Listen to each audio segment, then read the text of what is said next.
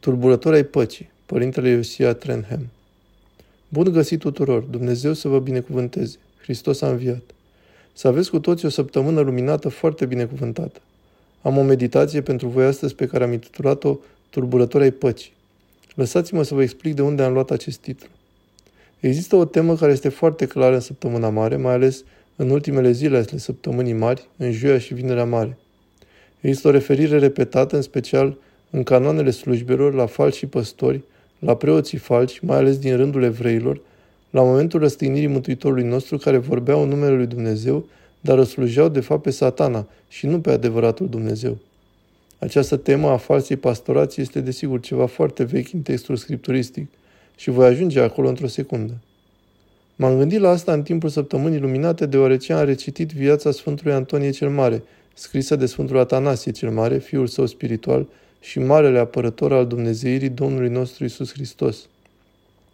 Sfântul Atanasie amintește tuturor în cartea sa despre viața Sfântului Antonie cât de mult Sfântul Antonie, prin devotamentul său față de Dumnezeu, a tulburat pacea. De fapt, pentru a face bine. Atanasie, ca un adevărat discipol al Sfântului Antonie și ca un adevărat iubitor al lui Hristos, a fost criticat de către împăratul păgân Iulian. Amintiți-vă că Iulian a fost creștin. El a fost de fapt un sciteț al bisericii și a căzut în apostazie.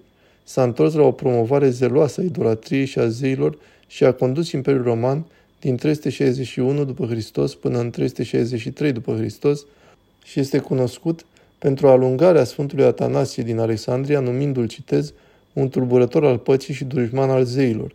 Și într-adevăr a fost. A fost un tulburător al unei false păci, care nu era construită pe adevăr. O pace falsă care nu este construită pe adevăr este o piedică, un obstacol în calea mântuirii. El a fost un mare perturbator al celor care voiau să propage răul. În acest sens, a fi un perturbator al păcii înseamnă pur și simplu să fii un ucenic creștin credincios care îl urmează pe Domnul nostru Isus Hristos, care e de fapt cel mai mare tulburător al fasei păcii, al morții, falsa pace a acestei lumi, din câți au existat vreodată. Isus a luat hotărârea absolută de a nu face nici cum pace cu moartea. Există un singur mod de a avea o pace adevărată și acela este să ucizi moartea, ceea ce Mântuitorul a făcut în mod definitiv, iar calea noastră către pace este și aceea de a ne alătura noi înșine lui Hristos, astfel încât El însuși să poată ucide moartea în noi și păcatul, care este rădăcina și cauza morții în noi. Până ce păcatul și moartea nu vor fi ucise, pacea este improprie. Procesul de creștere a păcii e un proces care se dezvoltă în viața creștină, pe măsură ce noi scăpăm din strânsoarea morții și asta este de fapt una dintre temele centrale ale vieții Sfântului Antonie. Unul dintre cele mai importante lucruri pe care Sfântul Atanasie cel Mare încearcă să-l arate atât de clar este că dragostea creștină este calea de a deveni din ce în ce mai mult ca Hristos și din ce în ce mai revigorat de viața sa divină și de unirea cu El și mai puțin în stăpânirea morții. Dar trebuie să fim atenți, dragii mei, la pacea falsă. Tema aceasta, mai ales a păstorilor care predică o pace falsă, este veche. Lăsați-mă să vă citesc câteva texte din Marii Profeți, Ieremia, Ezechiel, Isaia. Ascultați asta, Ieremia, capitolul 8, versetele 10-11. Toți sunt lacom de câștig și se referă la păstori. Toți sunt lacom de câștig și leagă rana fiicei poporului meu cu nepăsare, zicând, pace, pace, și pace nu este. Unul dintre cele mai triste exemple de pastorație sunt păstorii care încearcă mereu să-i facă pe oameni să se simtă mai bine, fără să abordeze miezul problemei. De ce nu avem pace? Ei vor să vindece o rană, dar fără pocăință profundă, fără să cheme pe cineva la o viață în lumină, o viață trăită în adevăr. Pacea urmează pocăinței. Altfel, ceea ce avem, potrivit profetului Ieremia, este o vindecare superficială, o mântuire foarte superficială, nu ceva eliberator de sub dominația lui Satan și a tiraniei patimilor. Pentru că păstorii au fost lacom de câștig, sau orice ar fi ceea ce doresc, să fie populari, să aibă sprijin, oamenii să spună lucruri frumoase despre ei sau să evite disconfortul de a trebui să spună adevărul, care desigur aduce adesea o cruce teribilă, este o ispită. Ascultă pe Ezechiel.